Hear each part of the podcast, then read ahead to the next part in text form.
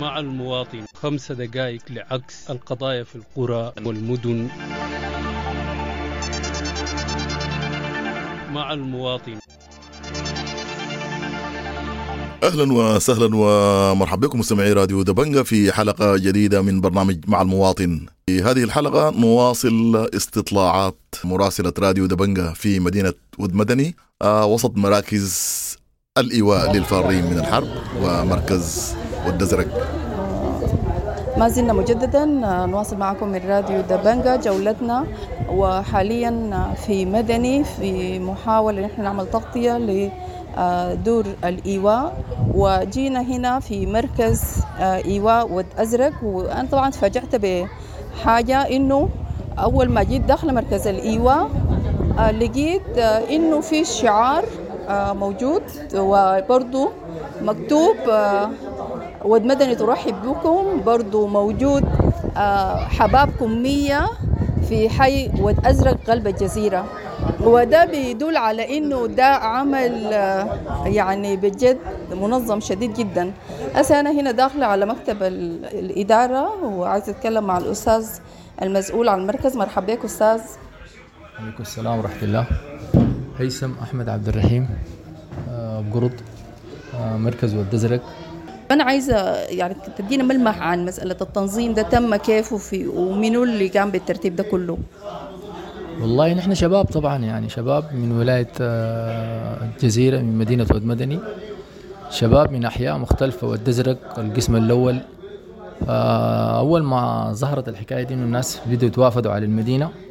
الناس قعدت قاعدة واحدة وقسمت المهام بدون يعني بدون ما يكون في تدخل من منظمة أو من حكومة أو كده. الناس دقة السدورة زي ما بقولوا دقة دقة السدورة وبدت العمل يعني. قسمت المهام والأمور مشت يعني منظمة الحمد لله لأنه في الأول وفي الآخر يعني دعم الخير ومستوى التنظيمي هنا عندك مكتب لإدارة المركز هنا؟ هو مكتب واحد لإدارة المركز مقسم فيه المهام بهيكل يعني الإدارة. والمخزن على على مديرة الطعام على الأمن الداخلي مقسمة كل المهام بحسب ترتيبه. يعني حتى الناس ذاتها ما عملت لها استفتاء للحكاية دي. خلت إنه أي واحد يا أخواننا أنتوا اللي بيقدر يعمل الحاجة شنو؟ أي واحد دق صدره وقال أنا أنا بعمل كده وبعمل كده على إنه ما يكون فيها أي شنو؟ ضغط ليه أو كده. يعني الحاجة اللي بيحبها هو يعملها. والحمد لله مشت الأمور يعني. حسن. روح عمل طوعي يعني فعلا. آه فسؤالي لك إنه في عدد كبير في ضغط كبير يعني أول عدد بالتحديد كم بتاع الاسر الموجودة؟ والله نحن بدينا بتسلسل يعني يعني نحن عدد الفصول أو عدد الغرف غرف كبيرة يعني بكون من أربعة في تسعة متر. الغرف دي بتقسيم الداخلي قسمناها على أسر يعني. فبدينا بدينا العدد الأول كان حوالي 80 فرد مقسمات على تسع أسر. هسه الآن اليوم آه اليوم الاثنين نحن عندنا 174 نفر مقسمين في 21 أسرة. فيها حوالي 42 طفل والباقي مقسم من إناث لذكور يعني. هل آه في إشراف مباشر من المشرفة بتاعت المركز؟ على اللي بيدور في المركز أو هل في تدخل فيما يتصل ب مثلا حاجات اللي علاقة بالأطفال وإدارة المسائل التفصيلية في المركز وكده. هل ده مسؤولية مباشرة للأسر ولا برضه في دعم حتى في الجانب ده من قبل المشرفة؟ لأنه شايفة في مشرفة من شوية زولة لطيفة كده أنا لقيتها أتمنى إنه تدينا برضه إفادة. والله أيوه قسمنا نحن الحكاية دي وخلينا إنه في مشرفة على العنابر يعني. هي هي على تقدر تتعامل مع النساء والأطفال. بمسؤوليه النظافة ومسؤوليه بتاعت توزيع الحاجات بتاعت الأطفال إذا كان فيها حلويات أو إذا كان فيها بامبس أو إذا كان فيها البسكويت بتاع شاي الصباح. وهي تكون مسؤولة آه مسؤولية مباشرة عن العنابر وخصصنا من كل غرفة أو عنبر خصصنا واحدة على سنها هي تكون مسؤولة من العنبر بتاعها وتجي تدي تدي المهام بتاعتها للمشرفة تحت العنابر. طبعا في حوجة شديدة جدا مع وجود عدد كبير من الناس إنه يكون في بعض الدعم الصحي آه، مساند لترتيب الوضع هنا فهل آه، في ترتيب للوضع الصحي هل في كوادر طبية متعاونة وعددها إذا كان يعني فعلا في كوادر ونوعها والله إحنا من بدينا بدينا من الأول يعني ما كان في آه، يعني ظهور لوزارة الصحة أو حاجة زي دي. إلا كان متطوعين من أبناء المدينة من أبناء الحي جو متطوعين في كل التخصصات يعني. آه، طب عموميين صيادلة ونيرس فجا زي ما بيقولوا دقوا صدورهم زي ما شافوا الناس بدوا العمل ده. وقالوا يا إخواننا نحن قسموا لنا مهامنا على أي حاجة كده. وبدت الأمور تمشي. يعني إحنا هسه الآن المعسكر بتاعنا ده هو 34 يوم تقريبا عمل. قبل أربع يوم جانا وفد من وزارة الصحة على إنه يعملوا آه، فحص للتي بي. واتضح إنه مشاكل الصدر كلها لأنه دائما التجمعات في المعسكرات زي دي بتخلق أمراض وكده. فالحمد لله النتيجة طلعت إيجابية الحمد لله ما في حاجة.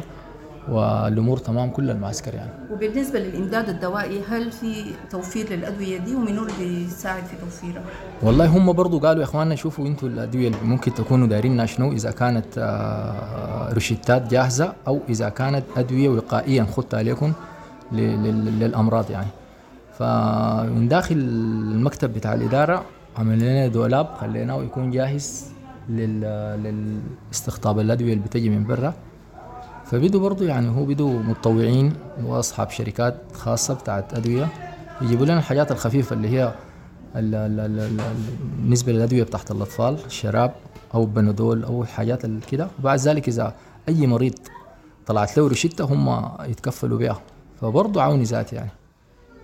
آه طيب بالنسبة وده ترتيب بجد ممتاز فيما يتصل بالوضع الصحي. لكن طبعا من الملاحظ زي ما أنت قلت إنه السودانيين دقوا صدرهم ويكفوا ببعض يعني وحاولوا إنه ينتشلوا بعض من الأزمة دي في وقت مبكر جدا آه لكن هل في وجود للمنظمات العاملة في المجال ده اللي هي أصلا عندها تفويض العمل في المجال ده؟ والله في وجود حس الآن بدأ يظهر يعني بدأت تظهر آه، منظمات من ضمنها منظمة الغذاء العالمي جات وهي عندها مواد جات تنزلها لنا وفعلا بدأت نزلت مواد. آه بعد ذلك آه جامعة مشروع الجزيرة مشروع الجزيرة قدم لنا برضو معونات عن طريق وفد جاء عمل آه استبيان من الحاجات الدايرينها نحن. ومنظمات برضو في منظمات منظمات خاصة يعني. يعني حسي يمكن يكون إحنا الزيارات عدد الزيارات زي خمسة منظمات الجونة دي لكن البداية من الأول البداية كانت كلها كده كلها زي ما بيقولوا من أهل الخير يعني ناس متطوعين ساي؟ واستمر العمل الحمد لله. آه، في طبعا سمعنا طراطش كلام لكن إحنا في دبنجة طبعا بنكون دايرين نعرف القصة الحقيقية فما يتصل بما حصل آه، في إنه تم تقديم بعض المواد الغذائية لمعسكر. ما عارفة إذا كان ده معسكر ود أزرق أو معسكر تاني وكان في إشكال إنه المعسكر رفض استلام المواد الغذائية من أحد المنظمات. فهل آه، في قصة حقيقية في متصل المسألة دي ولا هو كلام؟ وطبعا هي منظمة منظمة الغذاء العالمي فعلا لكن آه، المعسكر مش رفض يعني رفض رفض المواد. جانا جانا مشرفين المنظمة منظمة الغذاء العالمي جو المشرفين وسألوا من عدد الأسر موجودة كم. ورينانا العدد بتسلسل بتاع عدد الأسر من الصغيرة للأكبر. فهم قالوا يا إخوان إحنا عندنا أربعة أيتم بنجي نوزعهم على المعسكرات اللي هو ذرة وعدس وزيت طعام وملح. فعملوا تدريباتهم بالنسبة لعدد الأسر بالأفراد عندهم نسبة معينة بدربوها فطلع عدد الشوالات الذرة 32 شوال العدس أربعة الكراتين الزيت أربعة وواحد شوال ملح. فعلا نزلوا الحاجات في المعسكر عندنا في معسكر ود والمشرفة طلبت من إدارة المركز على إنه تطلع الأسر توقفها صف على إنه توزع المعونة دي يعني. فإدارة المركز شافت إنه الطريقة بتاعت التوزيع هي طريقة فيها إهدار للكرامة. في فترة زي دي الناس طالعة من ضغط نفسي وطالعة من حرب وجاية كده. فهي مفروض تكون فيها طريقة بتاعت آه، إعزاز للناس طريقة بتاعت تقديم فيها. زي ما الناس بدت بالمبادرة بدقة صدر يعني وما احتاجت. نحن والله في المعسكر ده عندنا الحمد لله ثلاثة وجبات فطور غدا عشاء. آه بندخلها للأسر لغرفهم جوا نستلم منهم الفاضي. فعندنا أسرة من من ضمن المعسكر ده هنا في غرفة من الغرف. بنوصل لها الاكل لدرجة إنه هم يعني بدنقروا لما نجي يستلموا الأكل كده. يعني أسر متعففة شديد. فخصصنا فرد واحد إنه يدخل الأسرة دي الاكل وجبه الأكل يعني عشان ما يكون فيها هناك. فما قبلنا نحن الطريقة دي وحتى ناقشنا المشرفين على سنه يا إخواننا الحكاية دي. أنتم من اللور كان المفروض تجي تسألونا احتياجاتكم شنو؟ أنتم جبتوا لنا أربع أصناف هي الموجودة عندكم. قلنا ما في مشكلة استلمناه بعد ذلك بعد ما استلمناه الطريقة بتاعت التقديم تكون بصورة إنه يكون فيها يعني نزلوا لنا صف أو وقفوا لنا. دي دي دي بتتعمل في معسكرات أو في مخيمات برا لأنه نحن مطبخنا واحد مخزننا واحد الناس ديل ما بيض ما بيطهوا الطعام هم أو ما ما ما بيطبخوا الطعام. الطعام بيجون جاهز. فإدارة المركز طلبت اللجنة اللجنة المشرفة من البناء إنه يا أخي الحكاية دي والله نحن نرفض رفض تام. حصل نقاش شديد وهم برضه وقفوا في موقفهم وإدارة المركز وقفت في الموقف لدرجة إنه خلاص يعني الناس رفضت إنه تشيل المعونة دي وطالبتهم بإنه يستلموا موادهم وفعلا استلموا المواد شالوها ورجعوا. بعد ذلك حصل آه، يعني اتصال من مدير المكتب فجاء للإدارة قعد معاهم تاني على سنه يعني احتزار إنه المشرف أو المشرفين أو الناس اللي يقدموا لكم المعونة دي الطريقة بتاعتهم أو كده ما كانت يعني فيها هناك فحصل تعديل والحمد لله يعني عولجت القضية والناس استلموا النزل استلموا حاجاتهم من داخل غرفهم يعني. دي النقطة اللي كنا نحن دايرينها. إنه المواد دي يسلموها لهم في غرفهم جوا بدون ما إنه يطلعوا الأسر معاهم اطفال وكذا وبتاع. وفعلا اتعالجت النقطة دي واستلموا النزل استلموا حاجاتهم وما زالت للحظة دي موجودة في غرفهم. لأنه إدارة المركز رفضت تماما المعونة دي حاجاتها ما تتقدم جوا هناك ونحن تركنا لهم على سنه تعينهم بعد ما يرجعوا إن شاء الله لديارهم تعينهم في أيامهم القادمه يعني. موقف نبيل طبعا وبرضه يعني كون يكون في تجاوب وفهم آه، من المنظمة للسياق السوداني والتجاوب معاه ومعالجة المسألة برضو ده هو المطلوب.